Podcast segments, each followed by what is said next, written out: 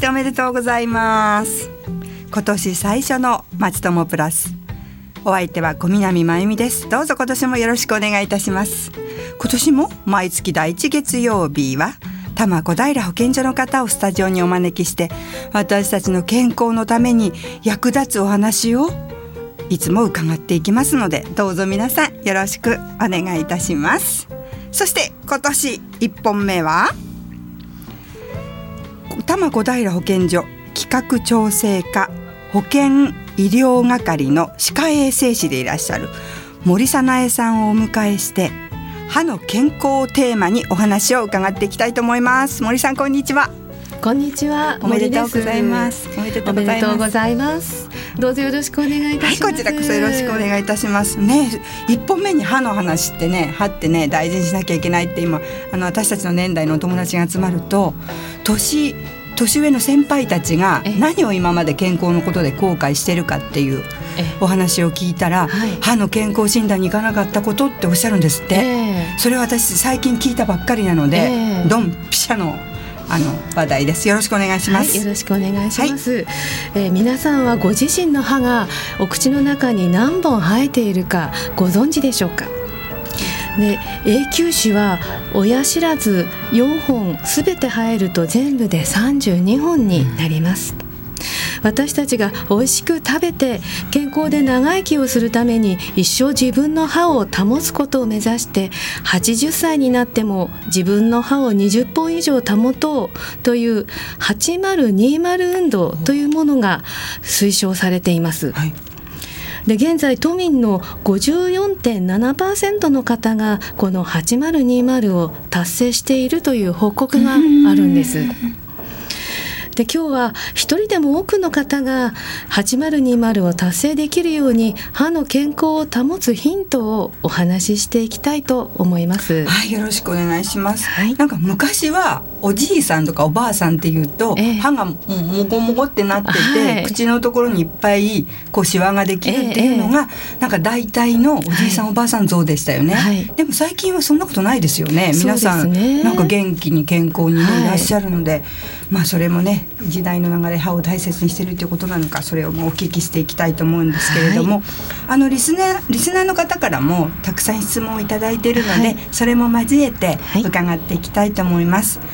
えっと、まず、えっと、リスナーの方からのご質問にもあったんですけれども、はい、タバコって最近ねあの禁煙とか、えー、分煙とか、はい、良くないとか税金上げるとかいろいろと話題になってますけれども、はい、タバコを吸うっていうことは歯に影響があるんですか？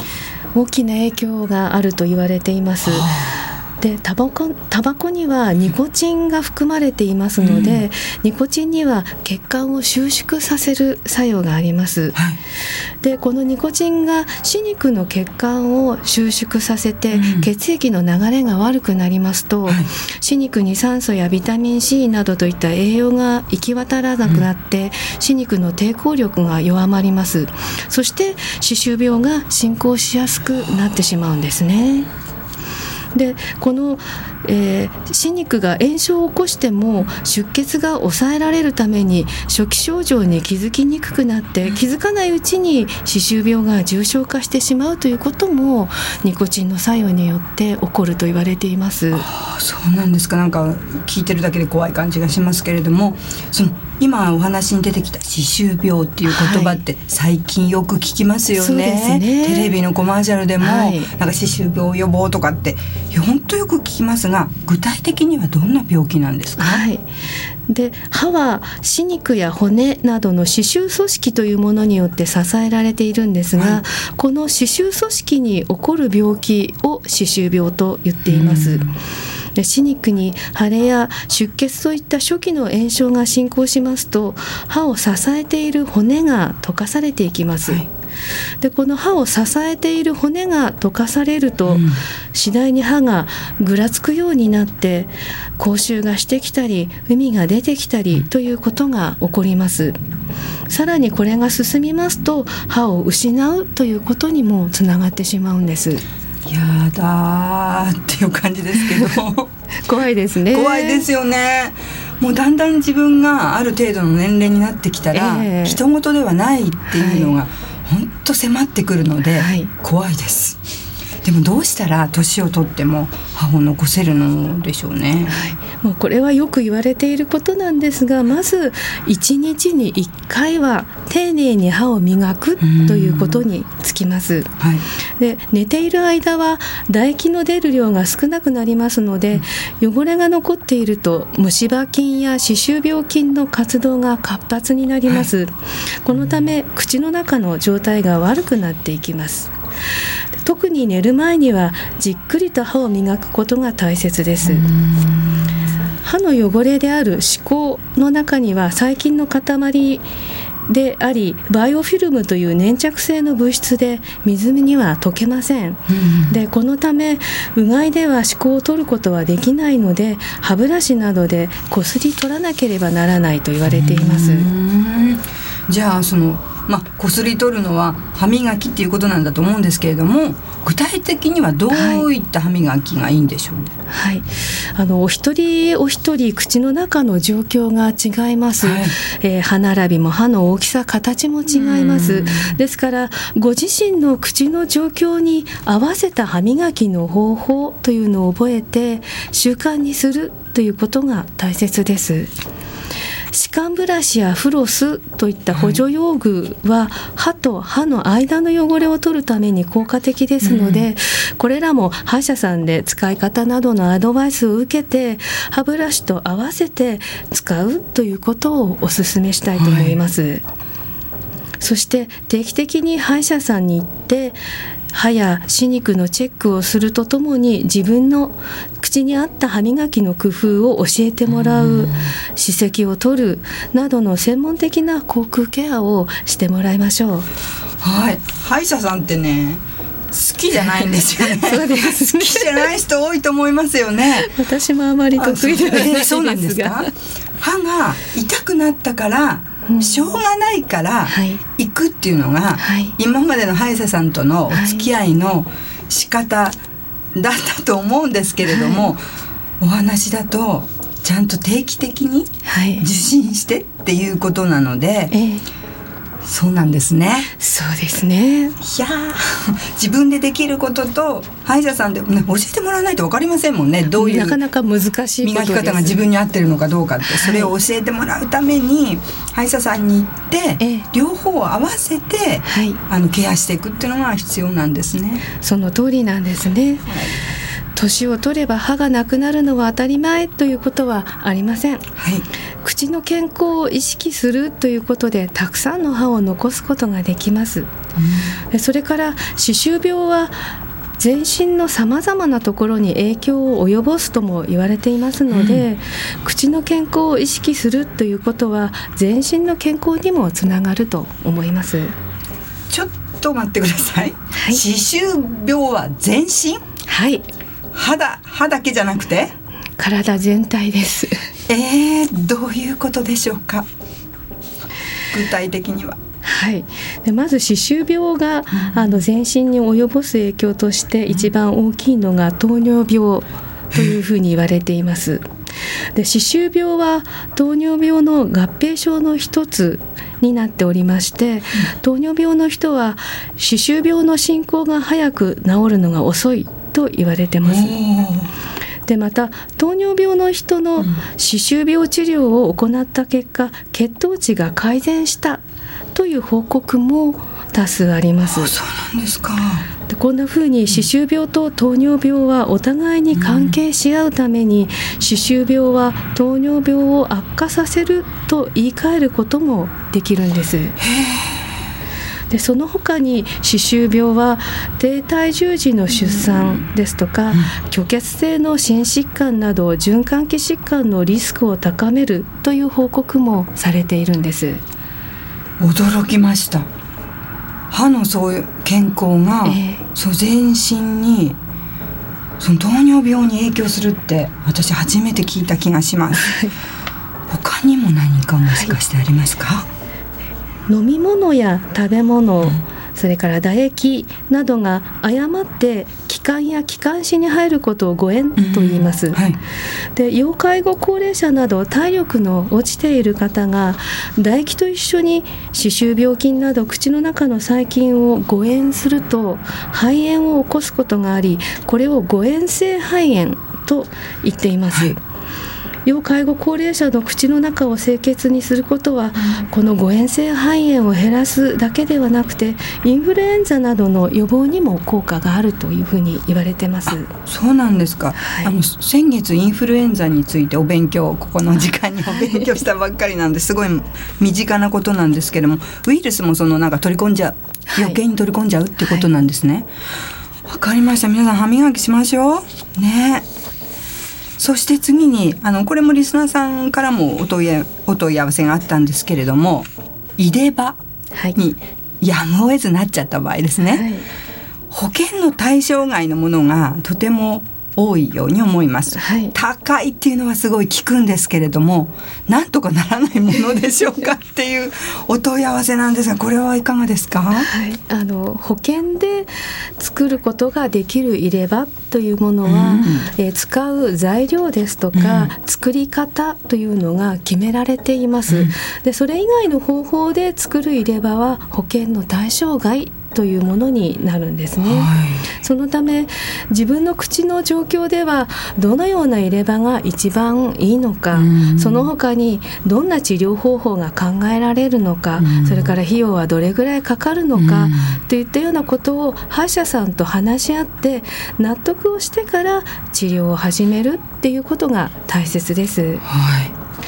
入れ歯は自分の歯ではありませんから作ってすぐにうまく使える噛めるというわけではありません。自分でも使い慣らしていくということが大切ですし歯医者さんでも合わせるように調整をしてもらうということが大切です。これは保険でも保険外で作った入れ歯でも同じことなんですね。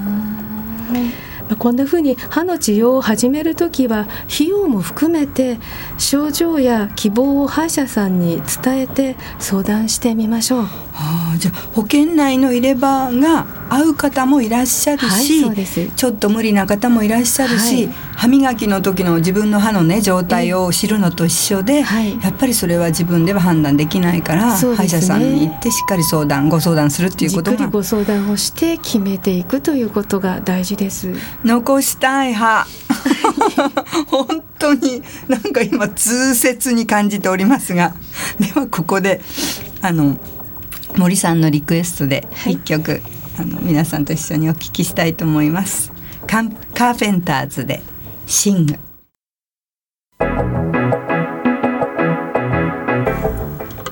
はい大変懐かしい曲でした。森さんと私は同年代なのであの昔子供の頃に聞いた歌ですね、ね、後半もよろしくお願いいたします。あの私孫がいるんですけれども、はい、2歳になる孫なんですけれども、えー、昔のと違ってなんかラッパも同じ口で吹くなとか私のあの食べたお箸では、はい、あげないでご飯あげないでとか、えー、そういうことを言われるんですけれども、はい、赤ちゃんの歯っていうのはそうなんかはい、考え方変わってきたんでしょうね。そうですね。ねあの虫歯菌が、はい、まあ一番赤ちゃんのうち接するのがお母さんなので、うん、まあお母さんがまあ口移しはしないかも今は、うん、とは思いますが、あの箸だとかスプーンお母さんがこう口に入れたものを赤ちゃんにということで、うん、お母さんの口の中にある虫歯菌が赤ちゃんに伝播するというようなことはあの言われています。昔は言ってませんでしたけどね。そう、ね、なんですか。ですからこれから出産をと考えている方は、はい、ご自身の虫歯や歯周病などの治療を済ませておくと安心だと思います。なるほど。で妊娠中でも安定期であれば歯科の受診は可能です、はい、ですから心配なことがあれば歯医者さんに相談してみましょう。そうですね、はい、虫歯じゃなくても行きましょうね。そうですね、はい でまた赤ちゃんの歯は妊娠中からでき始めます、はい、歯の栄養としてはカルシウムだけではなくタンパク質やリンビタミン ACD の栄養素を含む食品をバランスよく取ることが赤ちゃんの歯を作るために大切だと言われています。なるほど。なんかあの今あんまり太っちゃいけないとかって言って、えー、妊婦さんちょっとね控えたりとかしますけれど、はい、栄養はちゃんと取らないとダメってことですね。よくやはり何でも食べられるものはいただいていただく、はい、ということですね。妊婦さんの時はそうそうするということで、じゃあ、赤ちゃんが生まれてから心がけることっていうのはありますか？はい、赤ちゃんの歯は個人差はあるんですが、はい、生まれてから半年を過ぎる頃に生え始めてきます。うんはい、そして1歳のお誕生日の頃には奥歯が生えてきますので、うん、この頃から柔らかい歯ブラシを使って歯磨きの練習を始めてみるといいと思います。で最初は歯を磨くというよりは口の中を歯ブラシで触られることになれるんだぐらいのつもりでされるといいと思います。なんか今いろいろ出てますよね。噛んでもいい。なんかあの毛じゃなくって全部がこうゴムみたいな歯ブラシとか、ねはい、昔見たことないそんなもの いろんなものが出てます、ね、ようなものが出てますよね。はいでもそうやって生えてきてその歯ブラシを覚えさせる。それは分かりましたけれども、はい、やっぱり虫歯を予防する時の歯磨き以外で何かあの、とどうしたらいいかっていうポイントはありますか、はい乳幼児期の虫歯予防のためには実は歯磨きよりも、はい、あの食べること飲むことの習慣づけっていうのが大事なんですね。であのだらだらと食べる飲むということがないようにということなんですが、うん、特に甘い飲み物やスポーツ飲料っていったものを頻繁に取らないようにということは大事かと思います。うちの子ダメだ そしてお父さんやお母さんが時々赤ちゃんの口の中を観察して、うん、新しい歯がどこに生えてきたかななどと変化をこう確認するといいと思います。なるほどね。このあのみんな子供たちが大きくなって私たちぐらいになった時に、はい、えー、って怖がらないようにあのいろんな情報があるわけだからそれを利用して、はい、あの自分の子供の歯 自分の孫の歯は 守らなきゃいけないってことですね。わ、ね、かりました。すごいためになりました。ありがとうございます。さあ次の質問なんですけれども今言っている歯医者さんとあまり相性が良くないように思います。ということなんですね。私もちょっとこれあるんですけど歯医者さんにもセカンドオピニオンってよく今ね、はい、いろんな病院で病気を診断された後に、セカンドオピニオンって聞きますけれども、はい、歯医者さんでもそういうのはやってもいいもんなんですか？あのセカンドオピニオンっていうものは、うん、患者さんが治療方針を選ぶ場合に、はい、主治医以外の専門医などから診断や治療方針についての意見を聞くことなんです。うんはい、で例えば A の歯医者さんでこの歯は抜かなければならない。歯を抜かずに治療することは難しいと言われた、うん、だけど自分としてはできるだけ歯を抜きたくないので歯科医師と話し合ったけれど、やはり歯を抜くことに不安があるので他の意見も聞きたいという場合他の歯医者さんに行ってみるというようなことを言います。はあ、じゃあのここ嫌だからこっちに変えるわっていうんじゃなくって意見を聞きに行く感じなんですか？でセカンドオピニオンを求める場合には、はい、まず A の歯医者さんに相談をして必要な文書などの提供をしてもらうっていうことが必要で、はい、これには費用が実はかかります。そうなんですか。そして次にその提供を受けた文書などを、セカンドオピニオンを求める、まあ、別の歯医者さんに持参して意見を求めることになります。うんでこの際の注意ですが、はい、セカンドオピニオンっていうのは診療ではなくて相談という形ですので、うん、保険の対象外となります、ですからあらかじめ費用についても確認しておくことをお勧めします。なるほど。なんか気軽にセカンドオピニオンっていうと、えー、もう一個別のところに行っていくんだっていうふうなことが頭にありましたけれども、えー、しっかりこういうふうにこうなんだっていうのが確立されているんですね。そうなんですね。でそれは他の病気でも、はい、歯医者さんの場合でも同じなので、えー、はあ、資料を提供してもらっていかなきゃいけないんだ。はいそうです。じゃあ相性が良くないから治うところで治療してもらおうかなって変える時には勝手に言っちゃってんですか、はい。あの治療方針や治療内容などが不安、うん、納得ができないということがあれば、うん、まずその歯医者さんに遠慮せずに聞いてみてほしいと思います。うんですがその上でやはり納得ができないということであれば、はい、もう転院をするというのもやむを得ないと思います。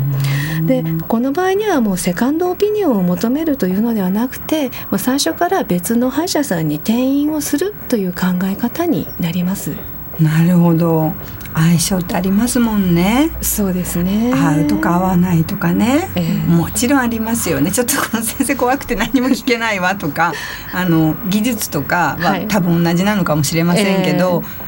なんか聞きやすい先生とかありますもんね。人と人ですもんね。そうですよね。じゃあそれだな良い歯医者さんと悪い歯医者さんっていうかその変える時にね我慢した方がいいのかしら、はい、あのここ続けない方がいいのかしらっていう時に、はい、そういう違いってあるんですか？あの一つの歯医者さんについてある患者さんは説明が丁寧で安心できるのでいい歯医者だというふうに言いますし別の患者さんは、はい、あの先生は話が長くて診療に時間がかかるから悪い歯医者だというというのはよく聞く話なんです。でこのように何を良いと感じるのかは患者さんによって違いがあります。はい。はい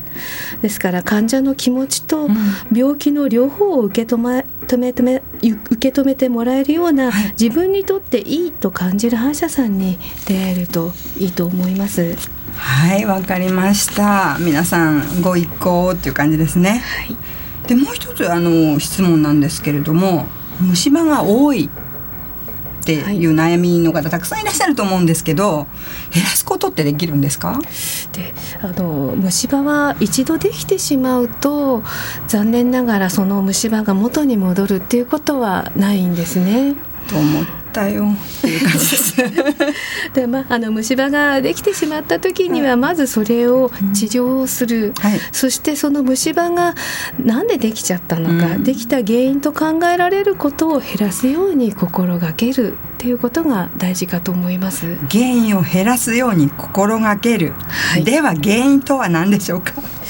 はい、あの口の中に砂糖が入ってきますと歯についているあの汚れである歯垢という中の細菌によって酸が作られます、はい、でこの酸によって歯の表面が溶かされるんですが、うん、実は溶かされても唾液によって修復されるんですね。はいはいでこの修復されていく量よりも、酸で溶かされる量の方が多くなって歯が崩壊しちゃったものを虫歯というふうに呼んでいます。でですから1日に何回も数多く砂糖を摂取するという生活が続くと虫歯ができやすくなります。あそうなんですか、はい、こうベクトルとベクトルのプラスマイナスみたいな感じで、ね、知らなかったじゃあ虫歯を防ぐためにもうなっちゃったものはしょうがないけれども、はい、甘いものを食べる回数を減らすといいということですね。そうですね。スポーツ飲料やジュースなどの飲み物も含めて、はい、摂取する回数を減らすことが大切です。うん、で特に寝る前の飲食には注意が必要です。はいでその他には歯に歯垢をためないことです、はい、丁寧な歯磨きを心がけて虫歯予防効果のあるフッ化物配合歯磨き剤を使うこともいいと思います、そして歯医者さんで定期的にチェックをしてもらうことです。わかりました。もう本当に心を入れ替えないといけない歯医者さん行きます。行ってください。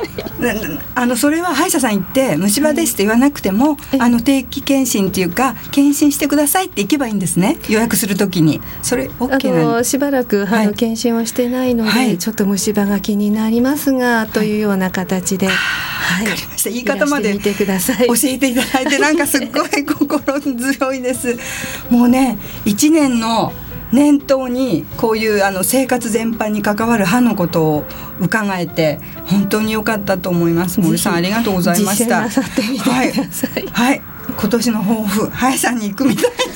なことですけれども。さてさて今日はあの森さん歯科衛生士の森さんに歯の健康についてお伺いしましたが3月は心の健康ということですね。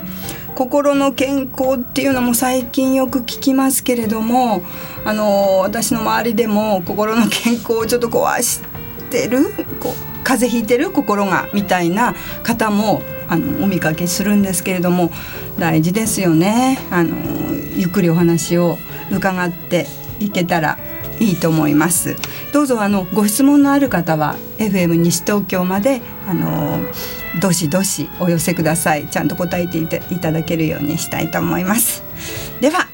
今年も皆さんよろしくお願いいたします。皆さんの健康のために保健所の方に来ていただいて本当にいいお話を伺っていますのであのどうぞ活用なさってください。今日は森さんありがとうございました。ありがとうございました、はい、では皆さん小南真由美でした。さようなら